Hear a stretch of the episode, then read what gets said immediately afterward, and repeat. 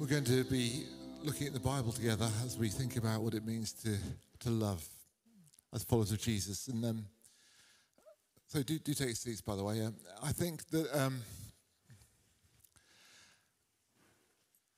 at the heart of this, this little series we're doing is the words of Jesus when he commanded his disciples, don't love like the people around you love, like the Gentiles love. They're quite good at loving people who love them back. They're quite good at throwing parties and and then um, going and being invited back and all that kind of thing. And, and yet Jesus seemed to say there's something qualitatively different about the way my people should love one another. And I think there's a real challenge for us as a church because we're called to embrace a life of love because we've been loved by God himself and uh, unconditionally loved by our Father in heaven. And yet so often the quality of our love isn't really very different from anyone else. You know, it's so easy for us to get into our friendship groups and our little cliques and And, and and be nice to people and nice back to us without that kind of radical unity and embrace that, that God has in his heart for people to love people. And I think that in many ways, churches are an experiment in love. One, one of my own kind of journeys is living in community. And as, as you know, I've lived in community with uh, over twenty people for twenty-seven years, um, just up the road from here. And we've been living with different nations and ages and trying to love one another. And honestly, it's been a very enriching thing to do. And it's been challenging. But um, it felt like we want to try and put this kingdom stuff into practice. But, but I hope that actually, as a community, we can really do that. And, and one person that we've, we've had a, and kind of welcomed into our community, to, at least to a degree, is, is a lady called Anita Shed-Evan. And I've known Anita for a long time. She was a student at Bristol, actually, um, and had a, a major breakdown as a student. But um, she, she was quite infirm mentally, but incredibly generous with her spirit. You know, uh, I think... Um, She was always giving gifts and writing cards and um, and and being warm and affectionate. And um, and we're actually, we, she's from a Hindu background, and and yet I think she she felt a place of, of family here. Now, sadly, she passed away last week, and she she had um, a, a cancer of the bone and probably minimised it as far as I was. I, I knew she was unwell, but I didn't know how unwell she was. But she she's she's actually died, and her her. committal is going to be at Canford Crematorium on the twenty-first, on that's a Wednesday. So if people felt they knew Anita would like to show up, um, I'm sure Sonia, was, is, who's sitting right at the back, give us a wave, Sonia. Sonia had a lot to do with um, Anita in the last year or two, and she'd be able to, happy to tell you more about how you can just express your condolences to the family if you'd like to do that. But I just want to pray for Anita, commit her to God. Um, she famously kind of went up for prayer ministry at Community Church one day, and they said, what would you like prayer for? And she said, I'd like to have Dave Mitchell's babies, but uh, that that never happened, you know. But um, she she just was a just an amazing, if rather unusual person. But um, I just commit her to Jesus, Father God. I want to thank you so much for for the loving person that Anita was, and um, we want to commit her to the, the arms of the Father of lights, in whom there's no shadow at all, who loves and cares for all of us. And um, we ask for your blessing on her family as they as they mourn, and and um, we pray, Lord God, that you to help us to stand with them at this time. Bring your comfort. In Jesus' name. Amen. And now Rachel's going to lead us on. Thank you, Dave. Good morning, everybody. Lovely to see you. My name's Rachel. If we haven't met before, I'm always here at the eleven. Actually, I'm not always, but I am mostly here at the eleven. I love this congregation. And um, this morning, as Dave has nicely set me up for, we are exploring the topic of love in the context of relationships and how we do that well. How do we kind of push ourselves to kind of step into what God's vision for us is as individuals and as a church? But before I do that, I want to tell you a little bit of a story about my mum. Now, it was about, I think it was about ten years ago, and I was away with a bunch of girlfriends in Cornwall having a bit of a jolly. And my phone rang um, really early um, on the Saturday morning, and it, it was my brother, and I was a little bit confused. I answered the phone, it was my brother. He said, don't panic, but mum has had a heart attack. And so I immediately panicked because my mum had had a heart attack. And... Um, But what had happened is that she had been really well and doing fine, but unbeknown to her, her heart, or one of the valves, was getting furred up and clogged. And it caused her to have a heart attack. And fortunately, my dad was really um, brilliant and gave her an aspirin, drove her to hospital, and um, she had surgery to insert a stent into her artery, I think it was. I might have got that wrong, but into the place that needed to go. And that enabled the flow of blood to get right into her heart, around her heart, and out into her body again. Now, that little story is illustrative to us of how often our hearts can get really clogged up by all sorts of things in life. And none of us are immune to that. None of us are immune to when our hearts get really like, oh, um, tough or hard or wounded. They feel constricted maybe or small. And what we're going to talk today about is how we live not from that place, but from a place where our hearts are big and expanded and expanding. Now, the New Testament was written in Greek, like most of you, or many of you might know. And so they have lots of words for love. We have one word for love. I love my husband. I also love rice pudding. It doesn't seem to kind of equate, does it, that I have to say, actually, I don't even like rice pudding. I don't even know where I said that. Chocolate. I love chocolate. I really love my husband. Um, but, you know, they're both equal loves of mine. But that just doesn't seem right, does it? Because, obviously, I love my husband much more than I love chocolate. Really, I do. And but in the Greek language, there are several words for love. And also in the Greek language, when they talk about the heart, when you read the Gospels and the, the letters of Paul, he talks about the heart a lot. And what they're talking about the heart is not the heart that is kind of pumping blood around our body and making us live.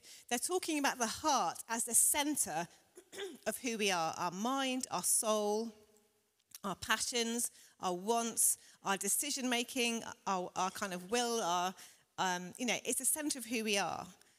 It's the thing that makes us move forward. It's the thing that makes us kind of make decisions and choices and leads us in life. And so when they're talking about the heart, that's what they're talking about. It's almost like part of the gut as well, like head, heart, soul, gut. It's the kind of a combination of all of them. So that's what we're going to be talking about, how we have hearts that are moved by God's love. How we actually access all that God has given to us so that we can share it with others. Romans five says, God has poured out his love into our hearts. Love starts with God. He pours it into us so we can share it with others. That's the, the trajectory of the process. And in Matthew twenty-two, Jesus says, love the Lord your God with all of your heart, your mind and your soul, and love your neighbour as yourself. And it's just that image of where Jesus is saying your heart and your mind and your soul, he's not separating them out. He's saying it's the centre of who you are. Love God with the centre of who you are. And love your neighbour in the same way. It's a high challenge for us, isn't it? Now, let's just unpack love a little bit from the New Testament perspective. And there's four words that I want to just quickly run through that might be helpful as we think about love and as we think about this whole topic. The first one is eros. It's that powerful sexual love. It's desire. It's the, it's the type of love that we have when we fall in love with somebody. It's the love that is strong. It needs boundaries. It needs control. We can't just act on eros love. We have to kind of rein it in because it's a really powerful, um, yeah, love in our lives. And if it's unchecked, it can actually cause chaos. Somebody once said that eros love helps you to fall in love with somebody, but it's not going to help you to stay in love with somebody. It has, it's like that powerful uh, kind of initial sort of pull on our lives. Sorge is family love or love like family. It's a love that helps you to know your home. You're in a safe place. You've found where you belong. It's a love which makes us feel secure in a world that feels very insecure. It's a love that some of us have really experienced, but it's, it's also a love that for some of us we haven't experienced. And we haven't got that kind of framework in our lives where we've had a secure, loving um, found, uh, family that has provided that safe place for us. But actually, it's a love that we really want the church to imitate and be like, like Dave was saying. We want the church to be a place of love like that, where people can find their place. We don't always get it right. We don't. But that's what we're going for. Philia is a love that is used around friendship A love that sticks close like a brother. A love that tracks with you through the highs and the lows of your life, the ups and the downs. A love that is like sticks close. Um, an Old Testament example of that is maybe David and Jonathan. They weren't brothers, but they had they loved like brothers. They they stuck with each other through thick and thin. There was a real sort of special bond.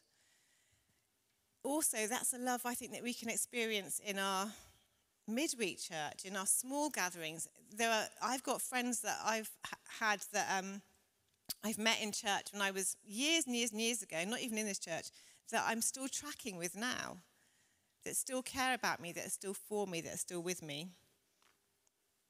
Friendship is just so important, isn't it? We need friends. We need other people to be in life with us because it is really hard to do it alone. And actually in church, we need friends too. We need friends to look out for one another, people to, you know, do you know people? Do people know you? We want really to be a place like that. And finally, there's agape love. Agape love is a love that is based on who Jesus is. It's a love that if you want an example of what agape love looks like, you just look at Jesus, how he interacted with people, how he lived, how he loved others, how he laid down his life sacrificially, how he cared for those that were vulnerable, how he lifted people up out of their desperate situations, how he spotted people in the crowd and saw that they needed attention, how he laid down his life for his friends, going to the cross for you and for me, not caring about his own life, but caring about others' lives above that. So if you want to know what agape love looks like, look at Jesus. If you want to know how to do agape love, get to know Jesus. Follow his teachings. Get to know him in scripture. He is who we're aiming at. And when you read the word love in the New Testament, mostly it's talking about agape love. It's calling us to be people that live like Jesus. And it's a high bar, isn't it? Goodness, it's a high bar. It's a standard that Jesus is kind of calling us up to. And it means not just loving people who are like us, who like the things that we like, and who get us, but loving people who aren't like us, who are different from us, who look different, who sound different, who come from different backgrounds, who have different challenges. That's the love that we're being called to. I want to read a little bit of scripture from Colossians, and it's a letter that Paul wrote to the church in Colossae. And Paul actually, as he writes this letter, is in prison. So he's writing from sort of captivity, but he's caring for the church in Colossae. And he wants to encourage them and to, and to strengthen them. He's obviously writing, like often the letters, they're writing into a situation. So he's heard something in the church that is not going right. And there's, there's some stuff that he needs to correct. And this is what he says to the church in Colossae. It's relevant to us as well. It's going to come on the screen. Therefore, as God's chosen people, holy and dearly loved, clothe yourselves with compassion, kindness, humility, gentleness, and patience. Bear with each other and forgive one another. If any of you has a grievance against someone, forgive as the Lord forgave you. And over all of these virtues, put on love, which binds them all together in perfect unity. Let's unpack it a little bit. Firstly, he says, therefore, as God's chosen people, holy and dearly loved. Do you feel dearly loved this morning? If I said, oh, how are you doing today? How, how, you, how are you feeling? Dearly loved. I guess most of, most of us wouldn't answer like that, would they? We wouldn't be, because it just sounds a bit, a bit kind of Christian. And most of us probably don't even feel it. We don't feel dearly loved. In fact, someone came to me this morning and gave me a word of encouragement. They said they've been praying for me this morning, and they gave me this word of encouragement. And my initial reaction on receiving that encouragement was like, oh, really? Me? That was my initial reaction. But actually, we are dearly loved. God loves every single one of you in this room. You may not feel it. You may not feel worthy of it. You may feel like, oh my gosh, if he really knew what I was like, he wouldn't know us. Newsflash, he really knows what you're like. He really knows what you're like. I mean, really. But you are still dearly loved. You are still dearly loved. Isn't that awesome? It's amazing. That is, that is our starting point. It says in Romans that God has poured out his love into our hearts. You may not feel like he has. You may feel like, I don't feel loved. I've never really known the love of a father. My father was absent or not great, or, you know, we don't have a good relationship. You might be projecting some of that stuff onto what the Heavenly Father is like. But actually, you are dearly loved. That is the truth, the wonderful truth. Clothe yourselves with compassion, kindness, humility, gentleness, and patience. That is a description of agape love. It's really hard to do. To be patient, to be kind, to be humble and gentle. Most of us struggle with this stuff on a daily basis, but this is what we're being called up to. And it's not something that we can do in our own strength by trying hard and just being good. And that's the point. The point is we're not meant to be trying hard and being good. The point is we're meant to be leaning in to being like Jesus in the power of the Holy Spirit, because we cannot do it in our own strength. You know, you can try to be good. It doesn't last long. I can do about five minutes, to be honest. Then I get in the car behind the, the wheel, and I start feeling all impatient and cross and grumpy that all the other drivers in Bristol, they're terrible. But actually, even that, I can drive in the power of the Holy Spirit. Oh, no, I won't go there. Okay, moving on. Verse thirteen, bear with each other and forgive one another. If any of you has a grievance against someone, forgive as the Lord forgave you. This is a description of Jesus and what he's asking us to live like too. You know, in Matthew, twenty, in Matthew five, Jesus says, love your enemies and pray for those who persecute you. And what he is calling us to is not just loving people that we like or who are kind to us or who are nice to us or who we get on with, but he's calling us to love our enemies. Literally, the people who we may feel are against us, the people who misjudge us, the people who say unkind things to us, the people who have wronged us, the people who we feel are literally properly against us. Jesus is not saying it's okay to hate those people. He's saying, oh no, you've got to love them and you've got to pray for them. Now, I can think of two people in my life that I consider kind of enemies. Now, I'm saying that not to kind of like, I don't know what I'm saying. I'm saying that to illustrate, I guess, that we all have people in our life that we do not get on with or who have wronged us and who are against us or who have been against us or against those that we love. We all have those people. But what Jesus is calling us to is to love them, is to go beyond what is natural and normal for us and to love them and pray for them and bless them and to forgive them. He says, if you love those who love you, what credit is that to you? Even sinners do that. He's saying, don't just be like everybody else. Go beyond what is normal. Go beyond what is natural to you and love those who are different from you, who are against you.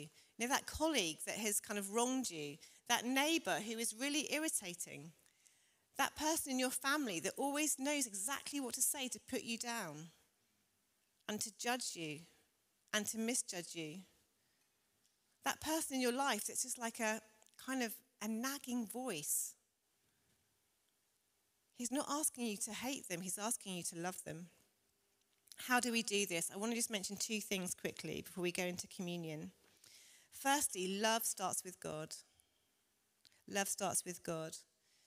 First John four says, we love because he first loved us.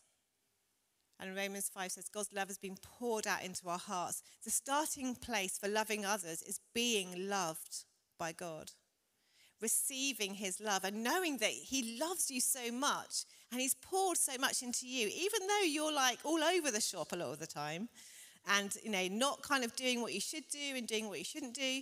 But actually, Jesus wants to pour his love into your lives, into my life, so that it's like a, a flow. It comes in and it goes out. It comes in and it goes out. It's like our lives are meant to be this reservoir that never runs dry, that doesn't need a hosepipe ban. It's always filling up all of the time, which means that as it's filling up, we can share it with those that we meet, that we hear about, that we're interacting with, even our enemies. It's not meant to start with us, it's meant to start with him.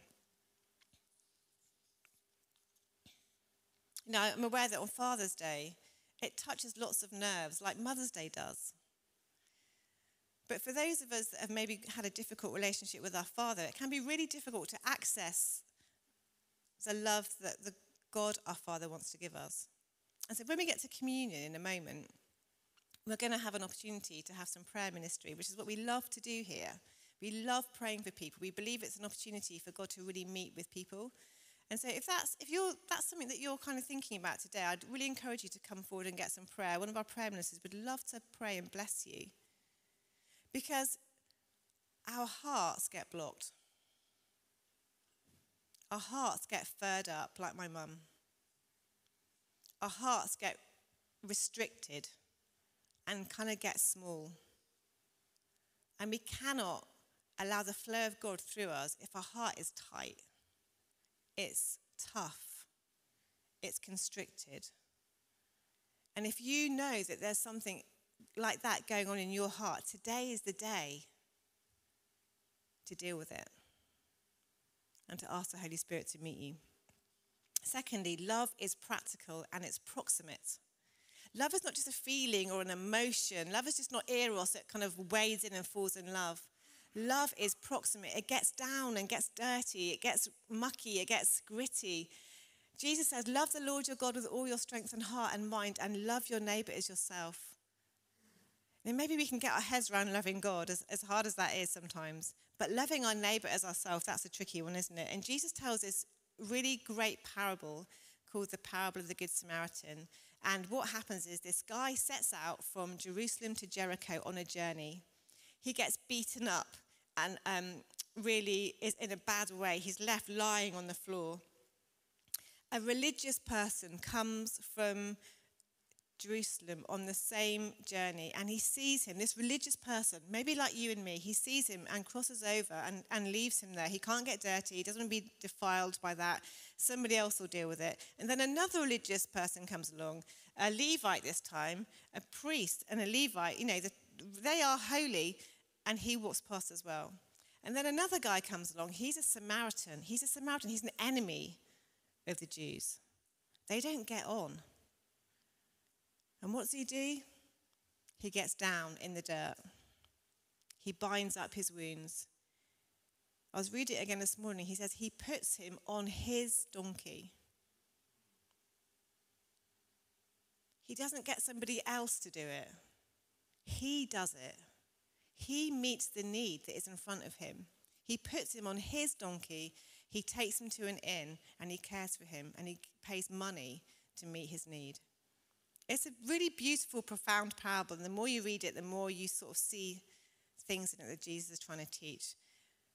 He's an enemy, and yet he cares for his enemy.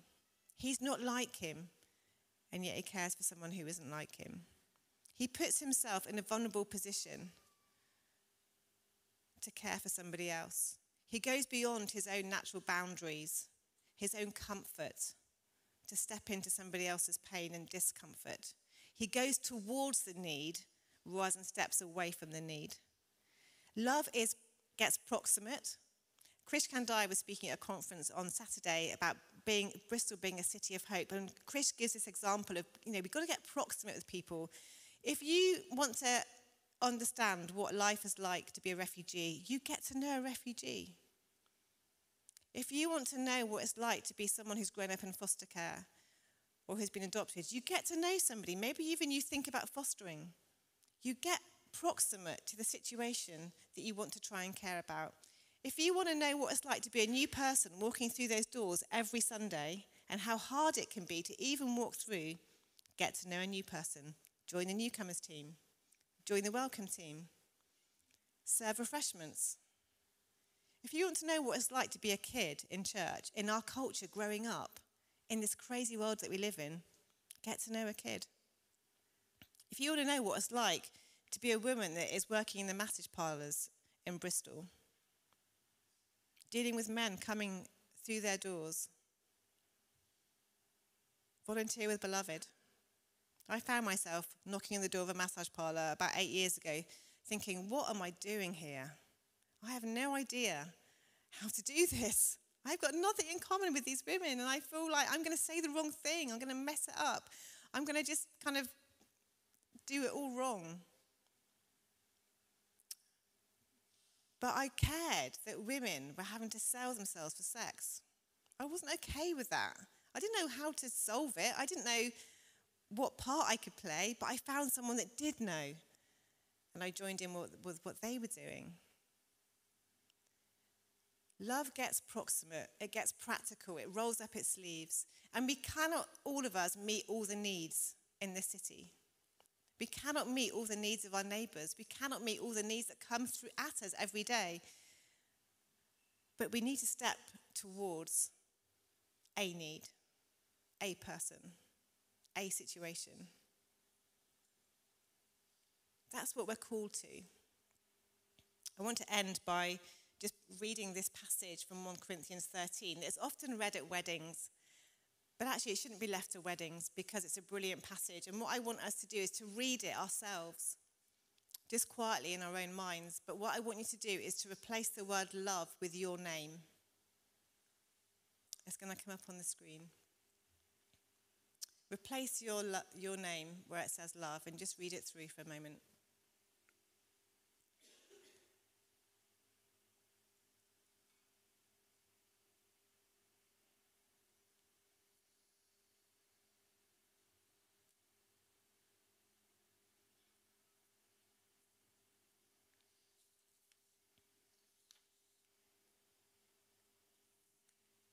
Some of us here need to experience God's love this morning. That's where you're at today. Maybe you feel a bit lukewarm, a bit numb, a bit kind of like your heart feels, it's like that. It's blocked. You need a stent.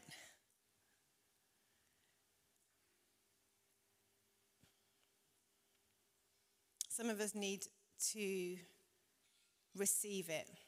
Receive God's love into your heart today, into your mind, into your soul. Some of us are being called to step out, I think. You've had something on your mind that you think, oh, it's not okay. But you talk yourself out of it maybe, or you think, oh, what can I do? I don't know what to do. But I think some of us are being called to step out and to step into something new, to get practical, to get proximate. And I think some here are being asked to love, be what, love beyond what you think you can do. And I think forgiveness is a key in that. You think, I can't forgive that person because it's too hard. I can't love that enemy because they've wronged me too much. And they may have wronged you. They probably have. They do, they, they have sort of provoked something in you that needs forgiving. But if you don't forgive and you don't love and you don't try to take steps towards what Jesus is calling you to do, that becomes a blockage. That limits what God wants to do and can do through you when you sort of tighten up and say, no, I'm not going to do that. It leads to freedom when we forgive and when we do what Jesus called us to. I'm going to finish and pray. So maybe just close your eyes. I'm going to hand back to Dave. It says in Ezekiel thirty-six, I will give you a new heart and put a new spirit in you. I will remove from you your heart of stone and give you a heart of flesh. And Holy Spirit, we invite you into this place. You're already here, but I'm just giving you another invitation, Holy Spirit, to speak to us, to pour out your love into our hearts this morning. You know the disposition of our hearts today. We welcome you, Holy Spirit, and we welcome you to do what only you can do in us and through us. Give us courage where it means stepping towards pain and suffering and difficulty. Take away the lie of the enemy which says you can't forgive, you can't love your enemy, you can't do that, and replace it with the truth that you have called us to live like you, Jesus, and you've given us your Holy Spirit to do that. In Jesus' name, amen. Rachel, thank you so much for sharing with us and encouraging our hearts.